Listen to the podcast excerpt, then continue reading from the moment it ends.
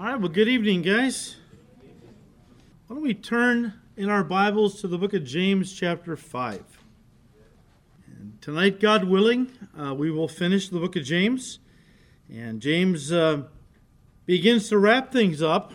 Uh, we are going to pick it up in verse 7 of chapter 5. But James now begins to wrap up his letter the same way he began it by encouraging believers who are suffering for their faith, encouraging them to be patient. And what was he encouraging them to be patient for? Well, again, verse 7 Therefore be patient, brethren, until the coming of the Lord. Now, he may have in mind the coming of the Lord for his church or the rapture, uh, but I think probably more than that, he has in mind since he's writing primarily to Jewish believers. And of course, they were all looking for Messiah's return to establish his kingdom. That was a promise God gave to the Jewish people, believing Israel, actually. Uh, not all Jews were believers, and many won't be in the kingdom with the Messiah. But uh, for those uh, believing Jews, God promised that Messiah was going to come and establish a kingdom. And it would be a glorious new age where man's rebellion would come to an end and God would reign on the earth.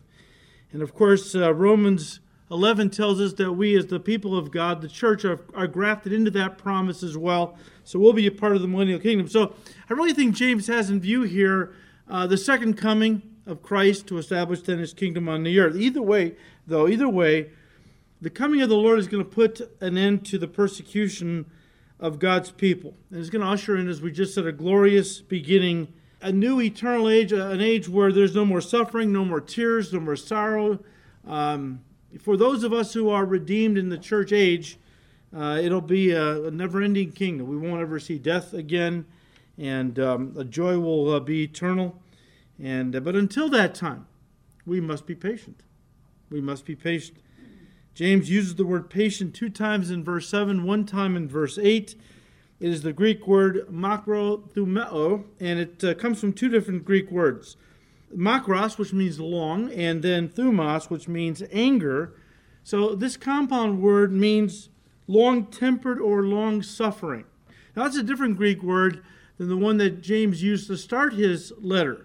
Uh, in chapter 1, he said in verses 3 and 4 knowing that the testing of your faith produces patience. But let patience have its perfect work, that you may be perfect and complete, lacking in nothing. Now, that Greek word uh, is hupomone, which literally means to remain under, to remain under, and the idea is remain under pressure. Don't don't run, okay? It speaks of endurance under great stress or perseverance under pressure. You're hanging in there. You're not bolting uh, when things get a little rough. Many Greek scholars think that the word translated long suffering here in chapter 5 refers to patience with respect to persons, whereas the one that James opened up in chapter 1, that word translated patience actually uh, refers to patience with respect to conditions or situations and both are important, right? I mean, when you're talking about, and, and the idea is, look, we are we are looking at James' epistle. He's really wanting his readers to grow in maturity. He wants them to grow up. As we have said, the theme of his book is really uh, Christian maturity. And here's another characteristic of Christian maturity, and that is that uh, God's people who are mature, yeah, they hang in there. They don't bolt when things get rough, uh, but also they demonstrate a measure of patience, long suffering with all kinds of people, especially, of course, problem people. That's the mature Christian. They are long suffering with uh, people. In other words, they manifest the fruit of the Spirit towards others. And again, I think that the troubled people, the uh, the uh, difficult ones, they're the ones that obviously we need to show, it's easy to show love and patience and everything else to uh, godly, spirit filled people. All right? It's the, it's the, the ones who are difficult, uh, the ones who are, you know, always uh, trying to push the right buttons to get us going, right? But Paul said in Galatians 5, verses 22 and 3 about the fruit of the Spirit, uh, he talks about, of course, love, joy, peace. Of course, and then he puts long suffering in there. And then he says kindness, goodness, faithfulness, gentleness, and then also self control. Uh, you know, long suffering, self control. These are the things that James has in mind when he talks about, you know, hang in there and um, be patient. Now, this patience, though, um, that James is encouraging his readers to manifest towards those who are persecuting them, is still difficult, even for those who are walking in the Spirit. Uh, don't forget, his readers were facing persecution, and he wanted them to be patient. He didn't want them to retaliate against those who were persecuting them. Again, this patience is patience towards people, even those who are persecuting you. Jesus said, we, we need to love our enemies, right? Well, that's impossible with our human love. We have to draw on God's divine love. And the idea is that this kind of patience is a fruit of the Spirit. But even for those of us who are spirit filled, it's, it's really still not very easy. It's difficult.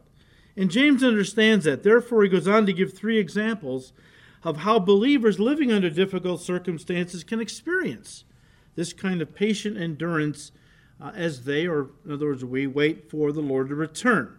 He first of all uses the farmer as an illustration of patience. Verse 7 he said, Therefore be patient, brethren, until the coming of the Lord. See how the farmer waits for the precious fruit of the earth, waiting patiently for it until it receives uh, the early and latter rain. Now, the farmer is a great example of someone who does a lot of work, an awful lot of work, before he sees any results, and especially before he can harvest his crops. I mean, he has to cultivate the soil, and in Israel, there's a lot of rocks in the soil. Okay? I mean, when we were out there one year, we passed by uh, a field where the farmer had already cultivated uh, the field, and there were big piles of rocks all over the place that they had taken out of the soil. In fact, in Jesus' day, there were so many rocks, they actually used them to make walls. They walled off their, uh, their fields using the rocks that came out of the soil before they could plant the field. So you have to cultivate the soil, plant the seed, wait for the early rain by faith. A lot of faith goes into farming, right? Wait for the early rain by faith. That was late fall that would uh, come. Uh, and then be patient. Wait for the latter rain by faith once again. That God was going to send the, without these rains, you weren't growing anything. So it was a, a walk of faith to farm, all right? Just like it's a walk of faith for us to serve the Lord. But uh, you know, and uh, they'd have to wait for the latter rain that took place uh, in the um, late spring, and then the, then the harvest would be ready. But um, as I said, the same basic qualities that go into farming go into serving the Lord. We have to cultivate the soil of a person's heart. See, that's what the, the parable of the sower, right? A man went forth to sow seed in his field. The seed fell on different types of soil, but Jesus, when he explained it, said the soil was different types of hearts. Okay, so we're not sowing literal seed in literal soil, but the soil that we're sowing seed into is the heart. Now, often you don't have a chance to pray for somebody that you want to witness to. You're on the bus uh, going to work, or the train, I should say, or or you bump into somebody that you know the Lord just opens up a conversation and you witness to them. You don't have a lot of time always to pray for somebody, but certainly the people that we're closest to that are unsaved. We pray constantly that the Holy Spirit would cultivate the soil, break up the fallow ground, as somebody has said, right? Uh, and then, of course, we sow the seed. That just simply means share the gospel with them. Again, to see the uh, parable of the sower, when Jesus talked about the, uh, the, the farmer who went forth to sow seed in his field, uh, when he explained it in Mark's gospel, he said the seed is the word. The seed would be the gospel, the word of God, of course. And um, as we share sow the word of God into someone's heart, then of course we have to wait for the Holy Spirit to, you know, water the seed, you know, uh, you know just work in their hearts, and until they finally, you know, something begins to happen. And the farmer plants the seed; he doesn't know what's going on inside that soil. Is the seed germinating? Is it growing? Well, the only way he knows is by what finally pokes its way out of the soil. The same is true uh, for us who have sown the seed in a person's uh, life their hearts. Uh, eventually, as we're praying, we're praying, we're praying, and, and all eventually we, we begin to see something happening. They're beginning to ask more questions, you know. Uh, maybe they say, Do you have an extra Bible I can have? They start coming to study or to church, right? Something is going on. You're beginning to see life taking place. And um, this is how it works, right? And then, of course, we have to wait until ultimately um, for the great harvest. And that's where the Lord comes back and uh, that's ultimately what we're waiting for. That's the that's the main harvest. Okay, but um, we have a part in the harvest, and God has a part. Um, we can't do God's part. We can only do our part. We can only sow the seed of the of the gospel into people's hearts. We can just share our faith. We can't bring new life forth. Uh, as we said Sunday, our job is to bring Christ to men. It is not to bring men to Christ. We can't do that. The, only the Holy Spirit can do that. Okay, um, it's a supernatural thing, and it requires us to just be faithful uh, in doing what God's called us to do and be patient. In Mark chapter 4, I'm not going to have you turn to these tonight because we've got a lot of ground to cover, but I'll just read them to you. You can write them down. Mark chapter 4, verses 26 to 29. Jesus said, The kingdom of God is as if a man should scatter seed on the ground, and should sleep by night and rise by day, and the seed should sprout and grow. He himself does not know how. It's a, you know, when we share with somebody, we don't know what's going on in their heart, but we know it's a supernatural thing. The Holy Spirit is bringing forth life. The farmer, Jesus said, kind of operates in that kind of faith. He doesn't know how it happens. He just knows when he plants it and it gets watered, eventually something happens that comes up out of the ground, right? Verse 28 uh, For the earth yields crops by itself, first the blade, then the head, after that the full grain in the head. But when the grain ripens, immediately he puts in the sickle because the harvest has come. And Jesus explaining that further in Matthew 13, verse 39, he said, The harvest is the end of the age, and the reapers are the angels.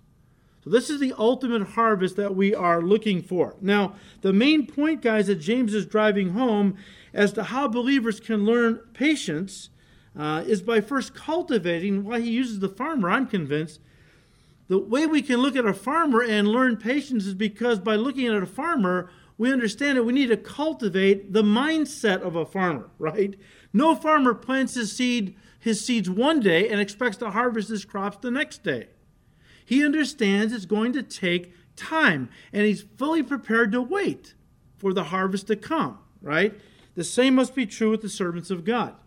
You know, we live in such a crazy society where, where everything is instant almost, right? Everything is like we want it right now. Where you, we've gotten used to things being like uh, instantaneous. And we want to bring that into our relationship with God and into our service for God. We want to sow a couple of seeds and boom. A lot of young pastors would like to sow a few seeds of a sermon and then boom, you know, next week if 500 people show up or a 1,000. Doesn't usually happen that way. I mean, I'm not saying it never happens. God has done some incredible things over the centuries, but usually it doesn't happen that way, and especially on an individual basis. When we share the gospel, we first have to, you know, we, we labor and we uh, get the word out, um, but we have to trust God is going to take uh, our prayers for this person and the seeds that we have planted, and He is going to bring forth new life, salvation. But ultimately, we wait for His coming when our work will be rewarded with a glorious harvest for the kingdom. But once again, guys, this whole process requires patience and faith. Again, verse 8 now says, You also be patient. Establish your hearts, for the coming of the Lord is at hand. Now, of course, there are numerous exhortations throughout the New Testament uh, encouraging us along these lines. 1 Corinthians 15, verse 58. Therefore, my beloved brethren, be steadfast, immovable always abounding in the work of the Lord, knowing that your labor is not in vain in the Lord. In other words, it is a, is a work of faith, like the farmer. You're out there and you're praying, you're sowing the seed, you're witnessing, and that's all you can do. And now you just pray and trust God to do what He only can do bring forth new life. Galatians 6, verse 9, Paul says, And let us not grow weary while doing good, for in due season we shall reap if we do not lose heart. Again, it's a promise that we appropriate by faith. You know, sometimes Christians can grow impatient. And I think this is what James was. Uh, you know, in the first century, they were under the impression that Jesus Christ was coming back really soon. Now, of course, we should all live with that, the imminency of his return. But uh, for whatever reason, they didn't think a lot of their a lot of the Christians were going to die at all. Jesus was coming back so soon. Remember in Thessalonica, when some of the older saints began to die, they didn't know what to make of it. They, they've died and Jesus isn't back yet. Are they lost? And Paul to write them a letter, no, no, no, no, you know, they're not lost. I mean, you know, when Jesus returns for his church, those who have died in Christ will be resurrected first, and we who are alive and remain in the earth will be caught up to meet the Lord here. No, no, they're not lost, but that's how they believed the Lord was coming like like right now. I mean, that's how they were living. Uh, and, and now that, you know, we're getting towards, you know, I, I don't know how many years by the time James wrote this, uh, I forgot the date of his writing, but at least 30 or 40 years has passed since Pentecost. And, you know, a lot of the Christians were wondering, well, is the Lord coming back or isn't he coming back? I mean, there's a lot of folks that, you know, when I first got saved, you know, prophecy was so incredibly, um, well, I to say popular because it should be, you know, it just was part of the Word of God. But we were so into prophecy. And a lot of people, you know, we thought the Lord's coming back like any second, you know, and we were living like that. You should always live like that, but, you know, but it's been now, what, 35, six years since I've been saved? There's a lot of Christians who used to be on fire waiting for the Lord's return that are not really looking like they used to. Uh, some of them may have grown weary in well doing. Some of them may have gotten the impression, well, you know, is the Lord coming back? You know, that kind of thing. You know, are you sure the Lord's coming back? Yeah, I'm sure because he said it. But look, guys, when your wife was pregnant and her due date came and went and this child still didn't come, did you look her in the eyes and say, You lied to me? You're not pregnant? Why hasn't this baby come? No, you understood the signs were all there. All right. The baby was coming, so you waited patiently. The same is true with the coming of the Lord. The signs are all there. He's going to eventually come back. And by the way, he's never late, he never misses his due date. All right, he'll be back exactly when he's supposed to come back. So keep on doing what you're supposed to do and keep your eyes on the heavens because he's coming back soon. And he has said more than a few places the faithful servant keeps serving, and when his master comes, finds him or her so doing. You can look at Luke 12:43. So the farmer is the first example of how we can learn patience in the Christian life by cultivating a mindset that understands that the Lord's coming, when all hardships and sufferings will end, takes time. Then James gives us another principle that will help us to wait patiently for the Lord's return the examples of God's prophets. Verse 9 Do not grumble against one another, brethren, lest you be condemned. Behold, the judge is standing at the door. My brethren, take the prophets who spoke in the name of the Lord as an example of suffering and patience. Guys, if we don't keep looking upward for the Lord's return, we will start looking outward at each other, focusing on each other's faults, how terribly some are treating me, that kind of thing, okay? And this is going to produce grumbling uh, in our hearts towards these Christians and uh, will ultimately destroy the unity in the body of Christ and the uh, work that God is doing through the local church there. The word grumble comes from a Greek word that means to groan within oneself or to sigh. It describes a bitter, resentful spirit that manifests itself in one's relationships with others. That's why James said in verse 9, Do not grumble against one another, brethren, lest you be condemned. Behold, the judge is standing at the door. The word condemned is the Greek word krino, and it means to judge, or in this context, to be judged. Now, in saying this, James could have two different groups and two different judgments in mind. First, he could be appealing to believers that are harboring bitterness and resentment in their hearts towards the other Christians uh, he's warning them, he could be warning them by saying, Look, if you keep harboring all this bitterness and resentment in your heart towards other believers, it may, listen, it may diminish your rewards when you stand before Jesus to receive the rewards that he wanted to give you for the work you did for him in these bodies.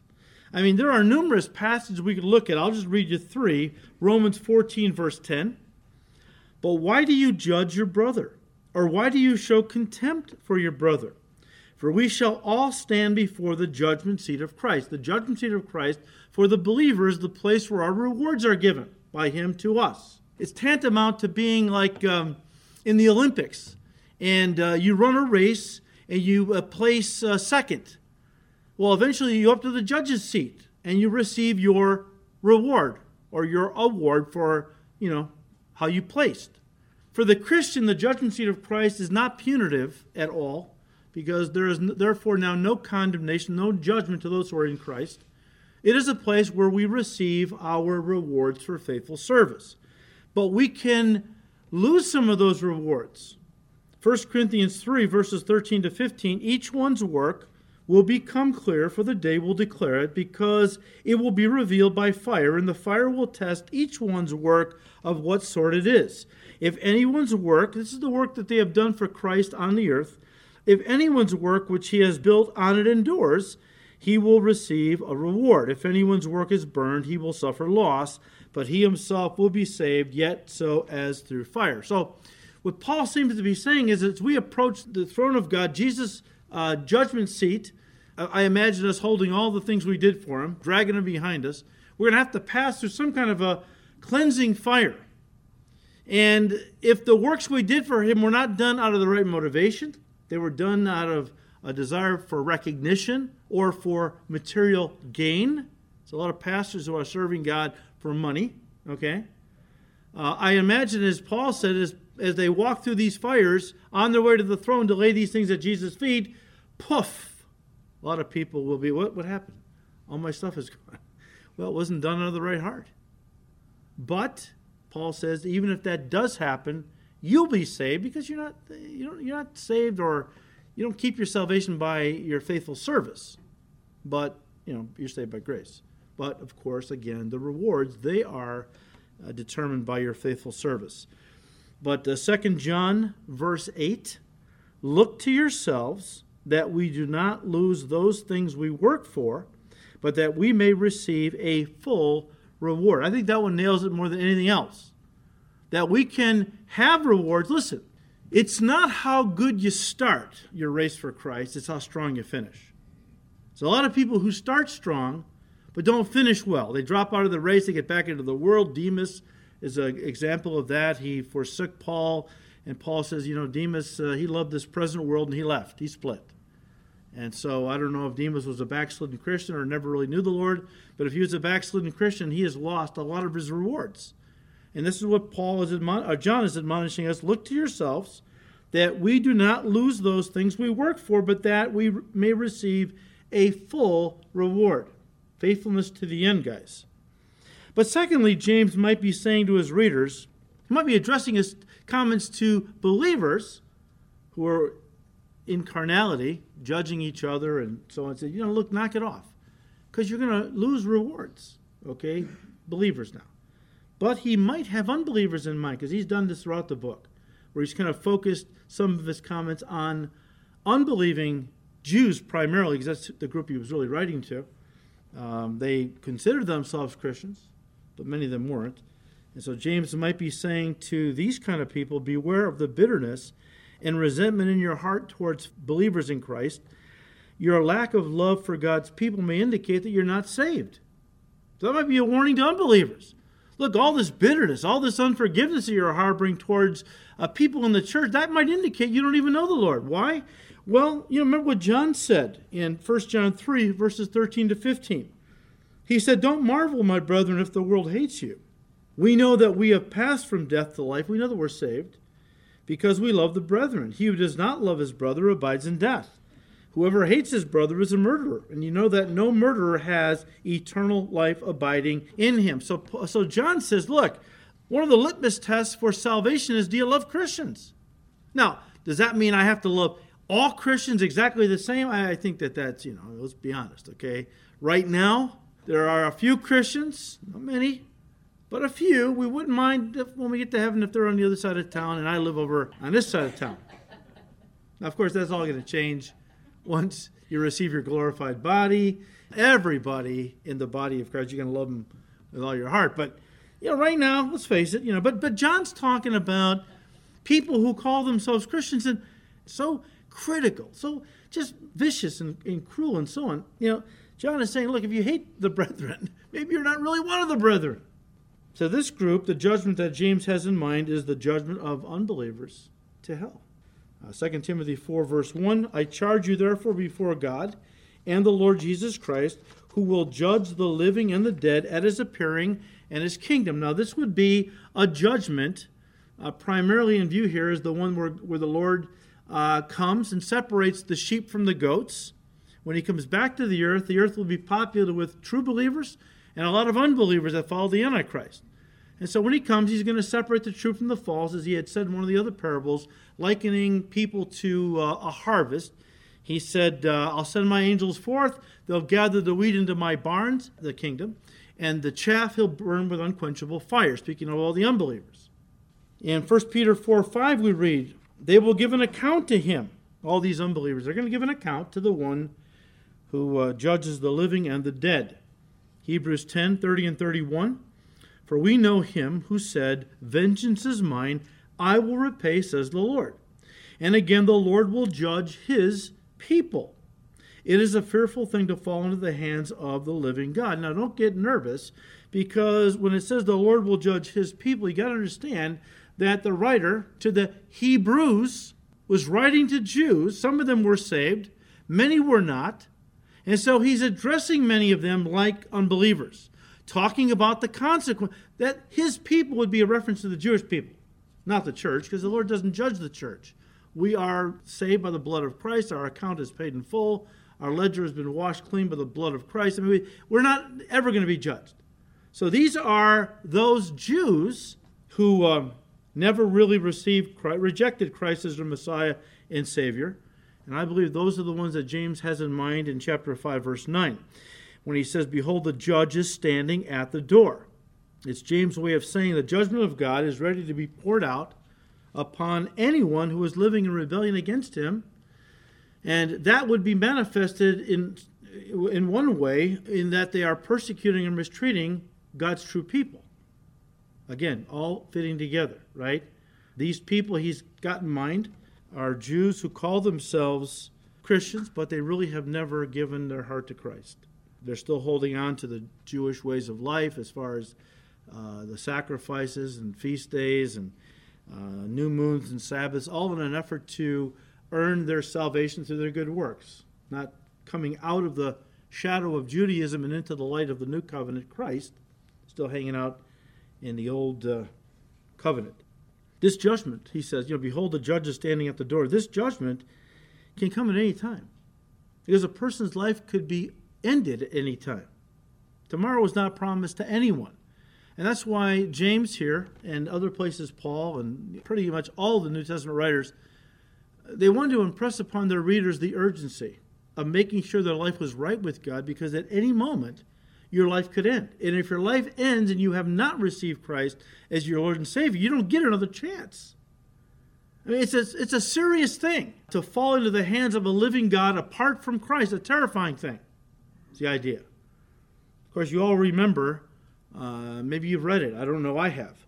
But uh, you all remember the uh, famous sermon preached by Jonathan Edwards Sinners in the Hands of an Angry God.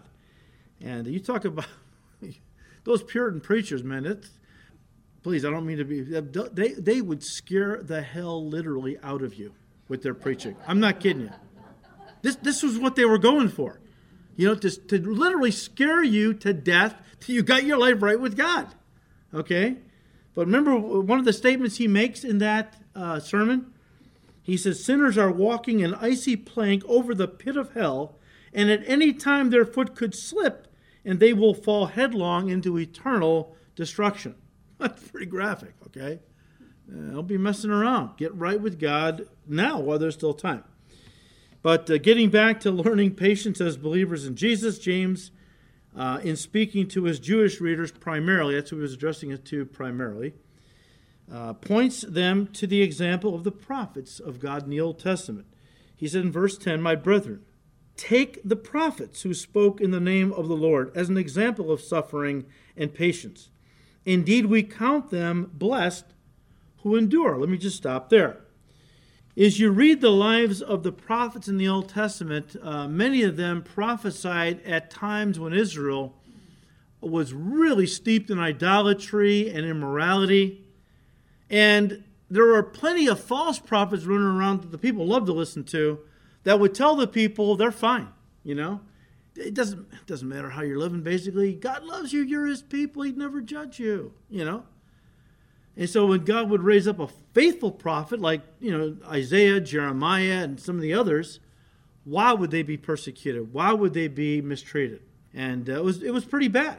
Okay. In fact, you can read uh, in Hebrews chapter 11 as he's talking about uh, what some of these faithful servants, many of them prophets, went through, how they suffered for being faithful to the Lord. I'll just read you uh, a few verses out of chapter 11 of Hebrews. He said, Others were tortured, not accepting deliverance, that they might obtain a better resurrection. Still others had trial of mockings and scourgings, yes, and of chains and imprisonment.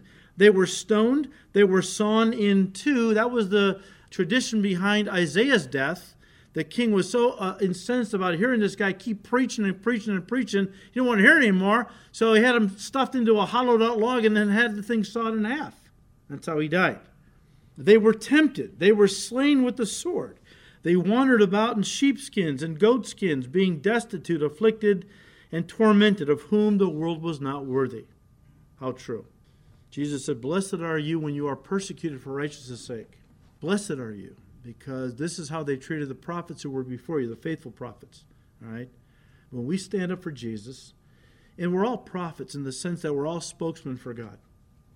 We're not officially the office of a prophet, but anyone who speaks on behalf of God uh, is uh, acting in the uh, position of a prophet, a spokesman for the Lord. When you share the word of God with somebody, an unbeliever, you are, in a sense, giving them God's truth. You are prophesying, and that you are speaking forth His word.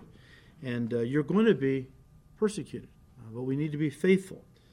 Uh, James then focuses on someone in the Old Testament, giving us a third example of somebody we can learn patience from.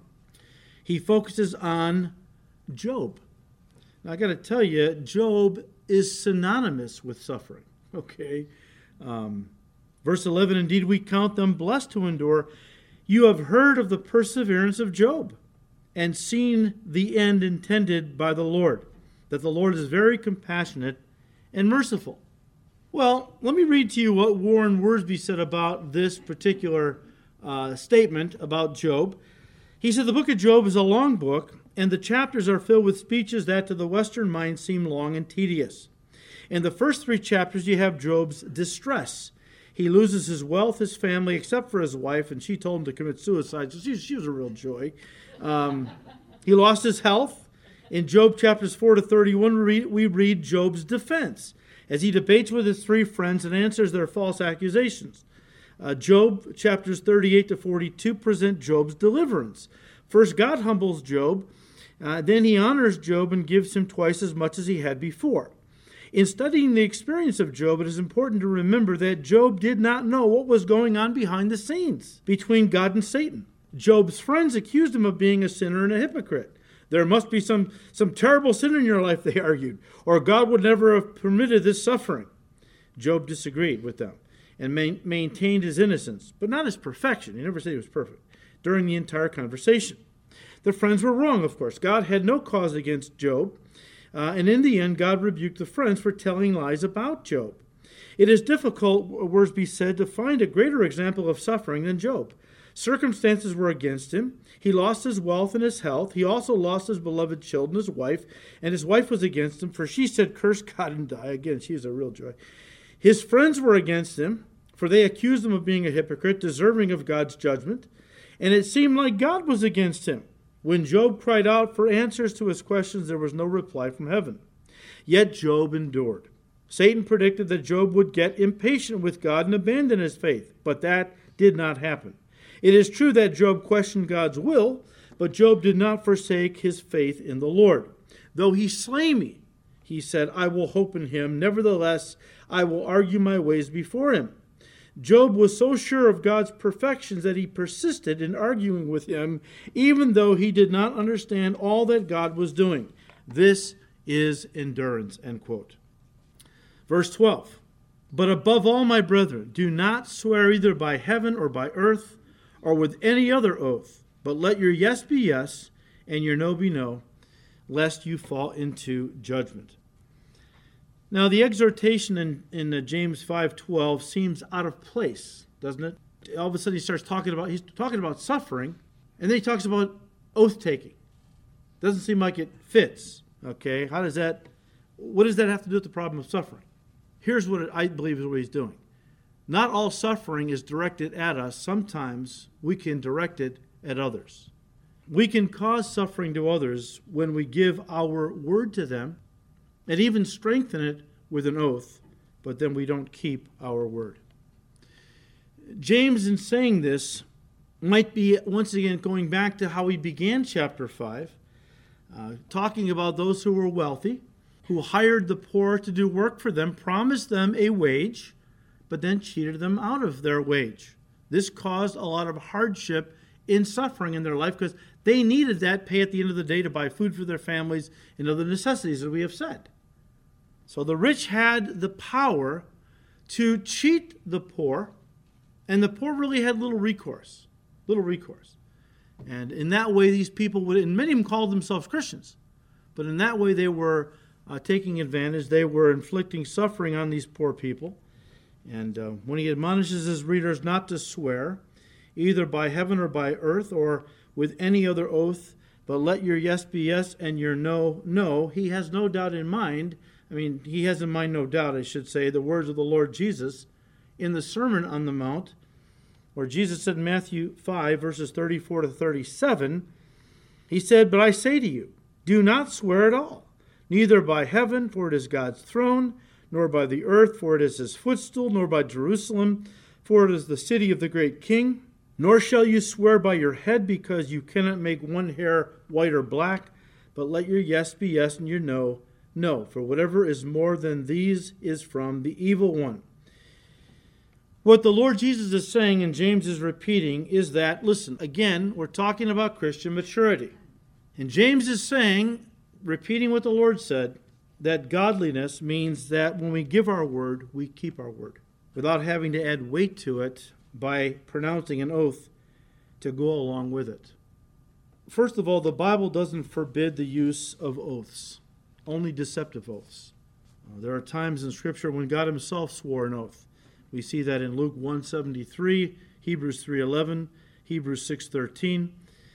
The problem was that the Jewish people uh, in the times of Jesus and James made a distinction between binding oaths and non-binding oaths loopholes that they worked into their oath giving that if you didn't understand how they thought, see, they believed that any oath that included the name of God, I swear by God Almighty, the God of Israel, that was a binding oath. But if you swore and didn't include God's name, you didn't swear by the Lord, well, you know, wink, wink, you know, it's tantamount to crossing their fingers behind their back as they were giving their word to somebody, because in their mind it was a legal loophole. I didn't have to keep my word, they thought, if I didn't bind it with the name of the Lord. And there was other things that, and Jesus condemned them for this, of course. I think it was in Matthew 23. He said, You hypocrites, Pharisees and scribes, and so on. You know, you say that if he's, a man swears by the temple, he doesn't have to keep that oath, but if he swears by the gold on the altar of the temple, he's bound to keep that oath. You hypocrites. What is worth more, the gold on the altar or the temple that sanctifies the altar? The idea is that, look, Jesus said, look, forget all that oath taking. If you can't just say yes or no, yes, I will do it, no, I'm not going to do it, uh, without having to, to strengthen it with some oath, I swear by all that's high and holy, you know. Hey, you know what? If a person would say that to me, I would go, why are you having to say that? Can I take you at your word? And Jesus was saying in Matthew 5 and James, right here in James 5, that godliness doesn't need to take oaths. Not that they're bad, but a person who knows the Lord, loves the Lord, well, they should be able to give their word. I mean, God puts his word above his name. When God gives his word, he keeps it. He wants us to do the same. So, um, it was these deceptive oaths that Jesus and James condemned. Uh, James 5, verse 13 is Is anyone among you suffering? Let him pray. Is anyone cheerful? Let him sing psalms. The word suffering means suffering in difficult circumstances. And it was used, the same Greek word was used by Paul the Apostle to describe the sufferings that had come upon him from his preaching the gospel. You read about that in 2 Timothy 2, verse 9. And again, James is saying that a mature Christian doesn't lash out against others when they're going through difficult circumstances. They pray, first of all. And what do they pray? Well, they first of all ask God for the strength to go through the circumstance, the, the difficulty. And then they pray for the wisdom that they need to understand from God well, how can I best use this hardship or this uh, adversity to bring glory to your name? It's not about a mature Christian, really. It's not that we who are mature, and I'm just saying that, you know, uh, like to think I'm mature. Sometimes I don't act like it. But the idea is that, you know, mature people in the Lord are not looking to quickly escape difficult circumstances. They understand that God has a purpose in it. All right, Lord, well, then give me strength to go through it. Give me grace to learn the lessons you want me to learn through it. And Lord, help me to understand how I can best use it to glorify your name, because it's all about your glory, not my comfort or ease. Okay? That's maturity, guys. Verse 14, he says, Is anyone sick among you? Let him call for the elders of the church, and let them pray over him, anointing him with oil in the name of the Lord. Now, the early church believed in God's power to heal the sick. And so when people were sick, they would typically call, and notice it was their responsibility to call for the elders. People say, Well, I was sick and my, the elders never came over. Did you call for the elders? well, no. Well, the Bible says, Call the elders, get them over there. All right, we'll come. All right? You know, people don't tell us things and then they're holding against it. We don't read minds. Okay? So he said, look, the early church, they believed in God's power to heal the sick. And uh, so those who were sick would call for the elders to come and anoint them with oil and pray over them. Now, notice James is not promising that they're all going to be healed. He just said that's, the, that's what you do. You call for the elders and let them come anoint you with oil and pray over you. All right? And everyone have faith that God's going to heal. But if he doesn't, you're mature enough to accept that and go, well, you know, God's will be done. Okay? I mean, 1 John 5 14 and 15, here's the confidence that we have in Him that if we ask anything according to His will, He hears us. And if we know that He hears us, then whatever we ask, we know that we shall have the things we have asked of Him. Everything has to pass through the grid of God's sovereignty. All right? I can pray with all the faith in the world. It doesn't mean God has to answer my prayer or heal a sick person. But that's the way we do it. That's our responsibility. We pray over the sick, we anoint them with oil as a point of contact and, uh, and, and pray in faith that God's going to heal. And many times God will heal. And many times He will not. But that's okay. We just keep doing what God's told us to do and leave everything then with Him. He's sovereign. Now, the next statement, guys, that James makes is somewhat confusing as to what exactly he's referring to. And the last verses of James' epistle are the most, all the controversy is really in the last verses here. I'm going to try to cut through most of it and just give you the synopsis of what, uh, you know, because we could look at all these different opinions. I just I just picked the ones I thought were the most reasonable. Okay, uh, verse 15.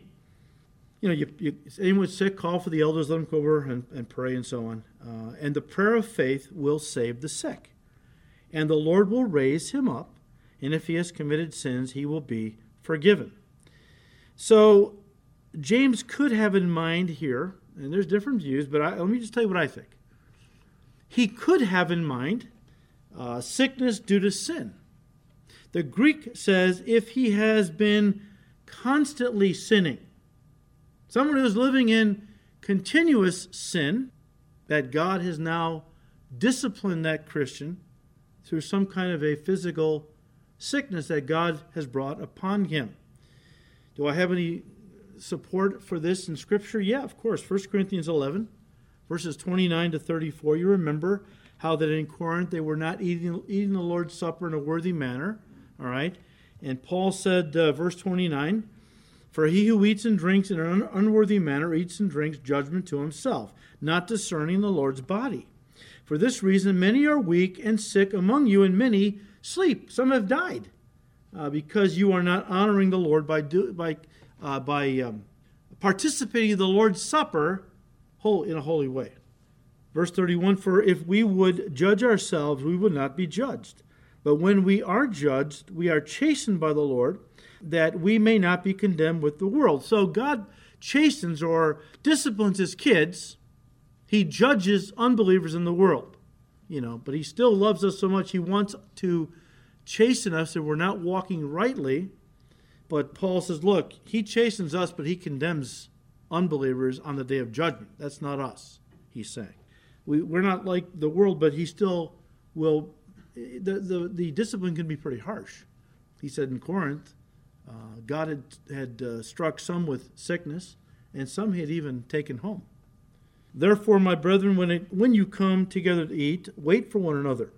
But if anyone is hungry, let him eat at home, lest you come together for judgment, and the rest I will set in order when I come. So Corinth was a mess. Okay. Uh, you know, you had these love feasts potlucks the early church engaged in on a weekly basis. And um, during the potluck, they would have communion. Well, the church was made up of a few wealthy people and a lot of slaves.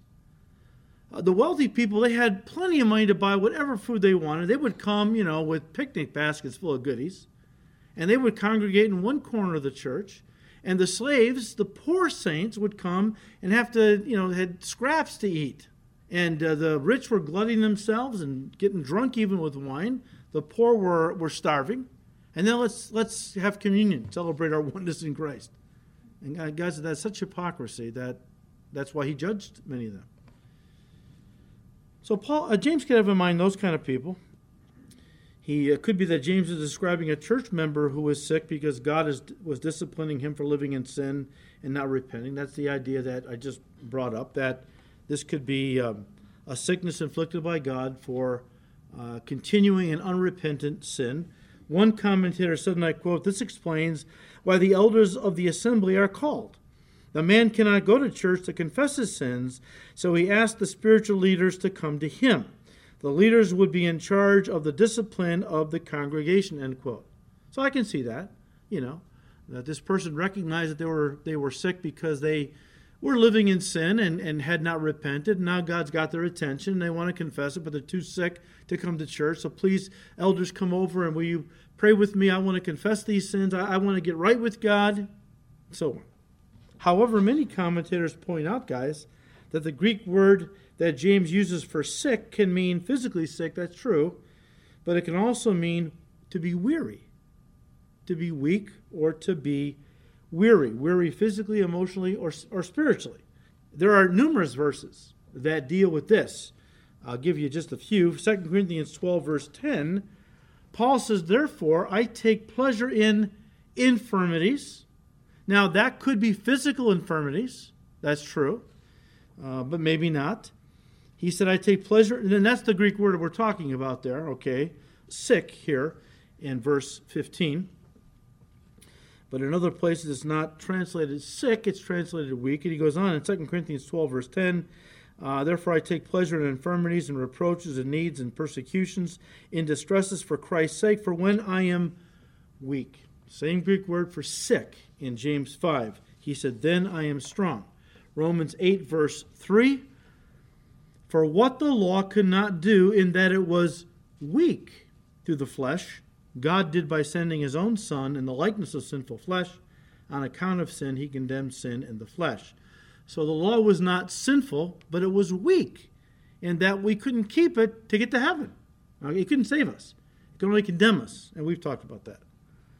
One author sees what James is saying as definitely referring not to physical sickness, but to uh, weakness in some way. He said, and I quote, James moves beyond the suffering believers of the previous point to address specifically those who have become weak by that suffering.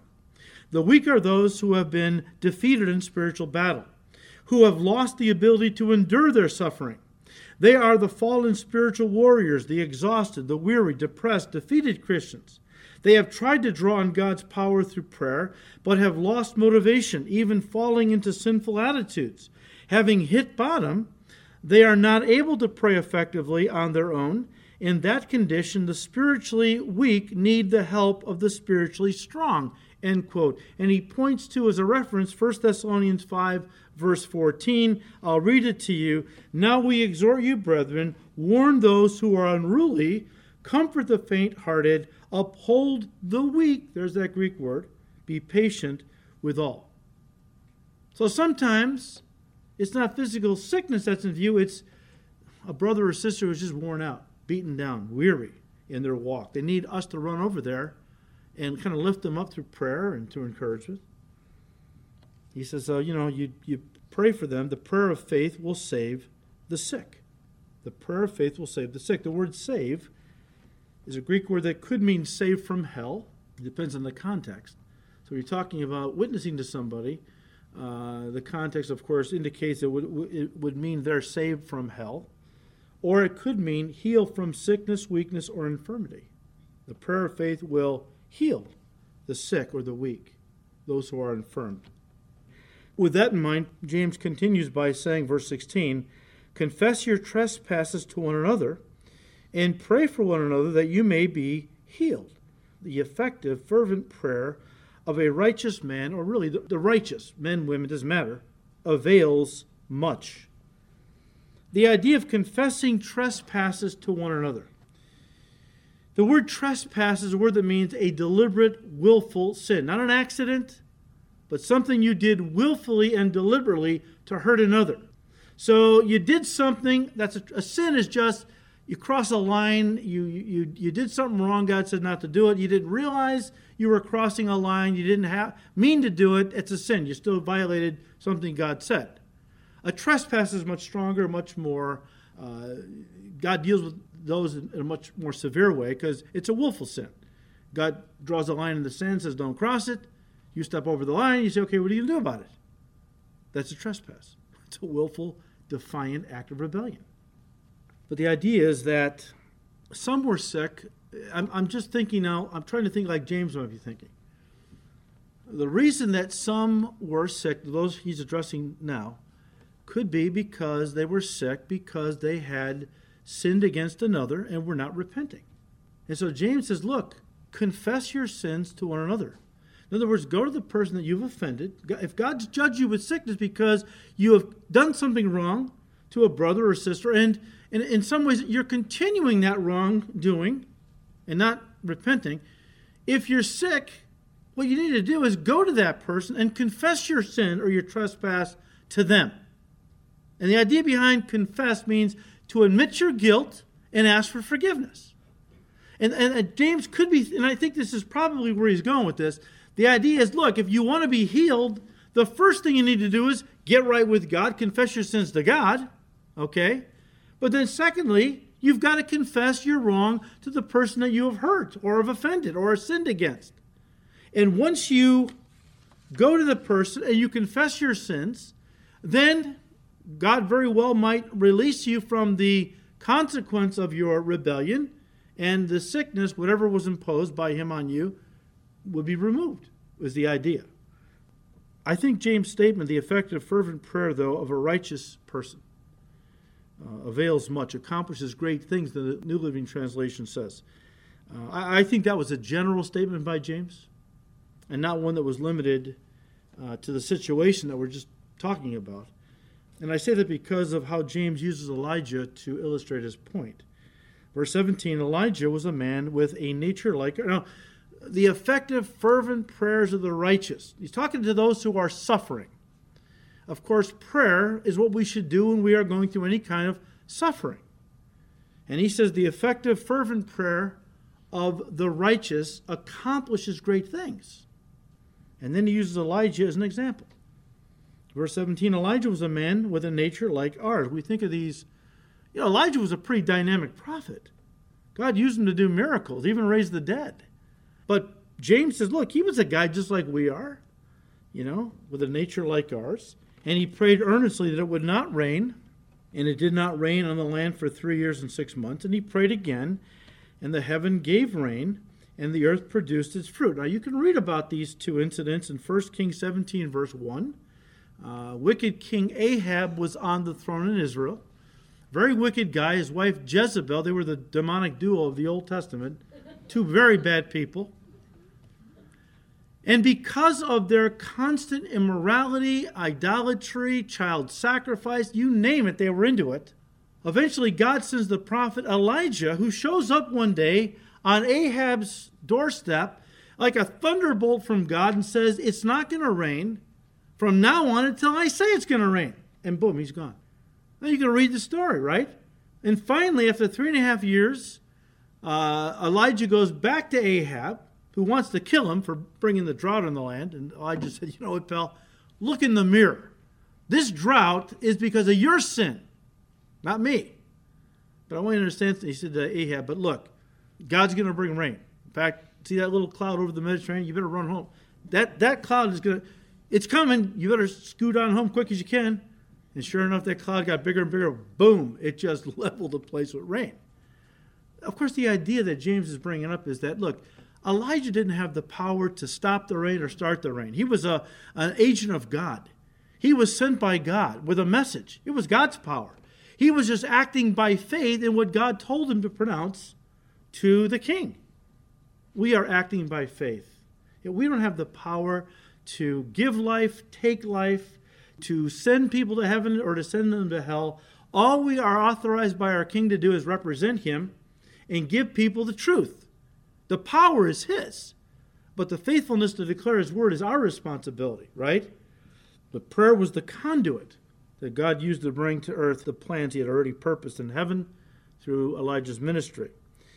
Verse 19 Brethren, if anyone among you wanders from the truth and someone turns him back, let him know that he who turns a sinner from the error of his way will save a soul from death and cover a multitude of sins. All right, some see a reference in those last two verses to the evangelism of the lost. As James closes out his letter, they, they, they see those last two verses uh, saves a sinner from death. Death would be the lake of fire, okay? Um, so many see in this a plea from James to uh, for people to, to go out and preach the gospel because, you know, we want to see the lost saved. So evangelism is in view here.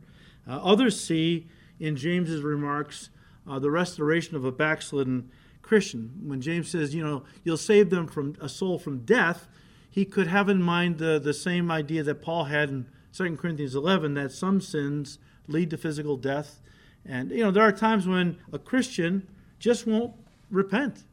God keeps trying to reason with them, sends people to, uh, to confront them and to try to reason with them.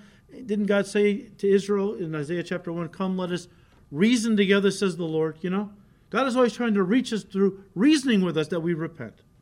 But if a person doesn't repent, sometimes God says to a Christian now, because John talks about a sin unto death, speaking of Christians, sometimes God will say, You know what? I've tried to get you to turn around. I've tried to get you to stop dragging my my name through the mud, because you know you call yourself a Christian. People know you're a Christian, and you're living like this. You're dragging my name through the mud. I've tried to reason with you in love you. Still, you will not turn. You know what? You're coming home, and God just pulls them off the earth. So some see that's what's in view here. But guys, either way, I'll let you wrestle with. I'll let you decide which one you think he's talking about. Who knows? Maybe in his mind he had both in view. I don't know. But uh, either way, whatever sins a lost sinner committed over the course of their life, once they receive Jesus, well, all those sins are now under his blood. God sees them no more. The same idea would apply to a backslidden Christian living in sin, so much so they're in danger of God judging them with physical death if they will turn. If you can reason with them and they will listen and they will come back to the Lord, whatever sins they committed, of course, love covers a multitude of sins. Okay?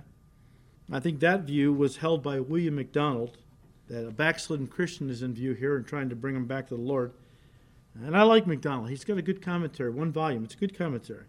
He said, and I quote, first of all, this person, this, this brother who tries to, to recover or restore a, a wayward brother or sister, first of all, he will save his erring brother from dying prematurely under the chastening hand of God. Secondly, he will cover a multitude of sins. They are forgiven and forgotten by God. Also, they are forgiven by fellow believers and veiled from the gaze of the outside world. We need this ministry today. In our zeal to evangelize the lost, perhaps we do not give sufficient attention to those sheep of Christ who have wandered from the fold. End quote. I'll give you one last characteristic of a mature believer. Ready? They are deeply concerned for the welfare of others. They are deeply concerned for the welfare of others. They desperately want to see the lost saved, and so they are constantly sharing the gospel with people because they're so burdened for their salvation. Carnal Christians don't care about the lost like that. Unbelievers definitely don't. When a person has a heart for the lost uh, and is always wanting to reach them with the gospel, that tells me the Spirit of God is heavy on their life. Okay? But also, they want to see fellow Christians walking faithfully in God's truth as well. And if they stray, another brother or sister strays, they do whatever they can to bring them back to the Lord. These are the ones that are always trying to keep Christians accountable. You know, uh, you haven't been in church a couple weeks, they call you up. Hey, I haven't seen you in church. What's going on? Well, you stop bothering me. Not bothering you. Just want to keep you accountable. All right. Love you. I know that uh, you walk away from God and you stop coming to church, the devil's going to really pound on you. I don't want to see that happen. I want John says I have John the apostle I have no greater joy than to see my children walking in truth, right? The heart of every spirit-filled believer is they want to see God's people walking in truth and in fellowship with him. And if they stray because they have the heart of God and God is a shepherd, right? They want to go after the wayward sheep to bring them back. Look, God is the ultimate people person. Okay? Um, and no one can be godly, which means like God. And that's what maturity is all about, right? Christian maturity is, is just being godly or being like God. But um, no one can be godly or like God who doesn't have a heart, the heart of God for people. And, and that's just how James ends this epistle. Um, talking about the qualities of a mature believer challenging his readers to attain to these qualities, he says, Look, guys, let me just sum it up. The Christian life is all about reaching the lost and doing everything you can to keep the saved walking closely with the Lord. That's what it's all about. I mean, didn't Paul say in Galatians 6, those of you who are spiritual, stoop down and bear the burdens of the weak? those who are mature want to it's not you know it's not like um, cain well am i my brother's keeper a spirit-filled christian doesn't ask that question because they already know yeah i'm to be my brother or sister i'm not to be their keeper but somebody who watches over them somebody who loves them and wants to see them walking with god wants to see god's best for their lives which means they stay in close fellowship with god that's the heart of a mature believer. So, hopefully, God has used this book in your life in some way. James can be a little brutal at times, brutally honest. Um, but I, I, like that. You know, I, I, would rather somebody be brutally honest with me than to try to placate me. Just give it to me straight, okay? If I'm doing something wrong, I don't want to be sweet talk. Just give me a kick in the pants and tell me what I'm doing wrong. I, I prefer that. James is a straight shooter. And uh, so we will say goodbye to James. Next week, we will start a new book, and I'm not going to tell you what it is. you will have to come to find out. I will tell you this it's not First Peter. Okay? It's not First Peter. Father, we thank you, Lord, for your goodness and grace. We thank you, Lord, for these strong words that our brother James brings to us, Lord, words that we need to hear. Because, Lord, these are difficult days. Many have wandered away. Many are no longer on fire. They're getting into they've gotten into carnal things. They don't really care too much about much of the things of God anymore. Prophecy is no longer a big issue. Sharing the gospel is no longer a big thing. They're too busy uh, focusing on themselves. And Lord, give us grace that we not be like that that we not be carnal Christians, but mature believers who walk in the Spirit and manifest all the fruit of the Spirit in the character of our Lord and Savior, Jesus Christ. So thank you, Father. We ask you to continue to bless our Wednesday studies, and we ask it in Jesus' name. Amen.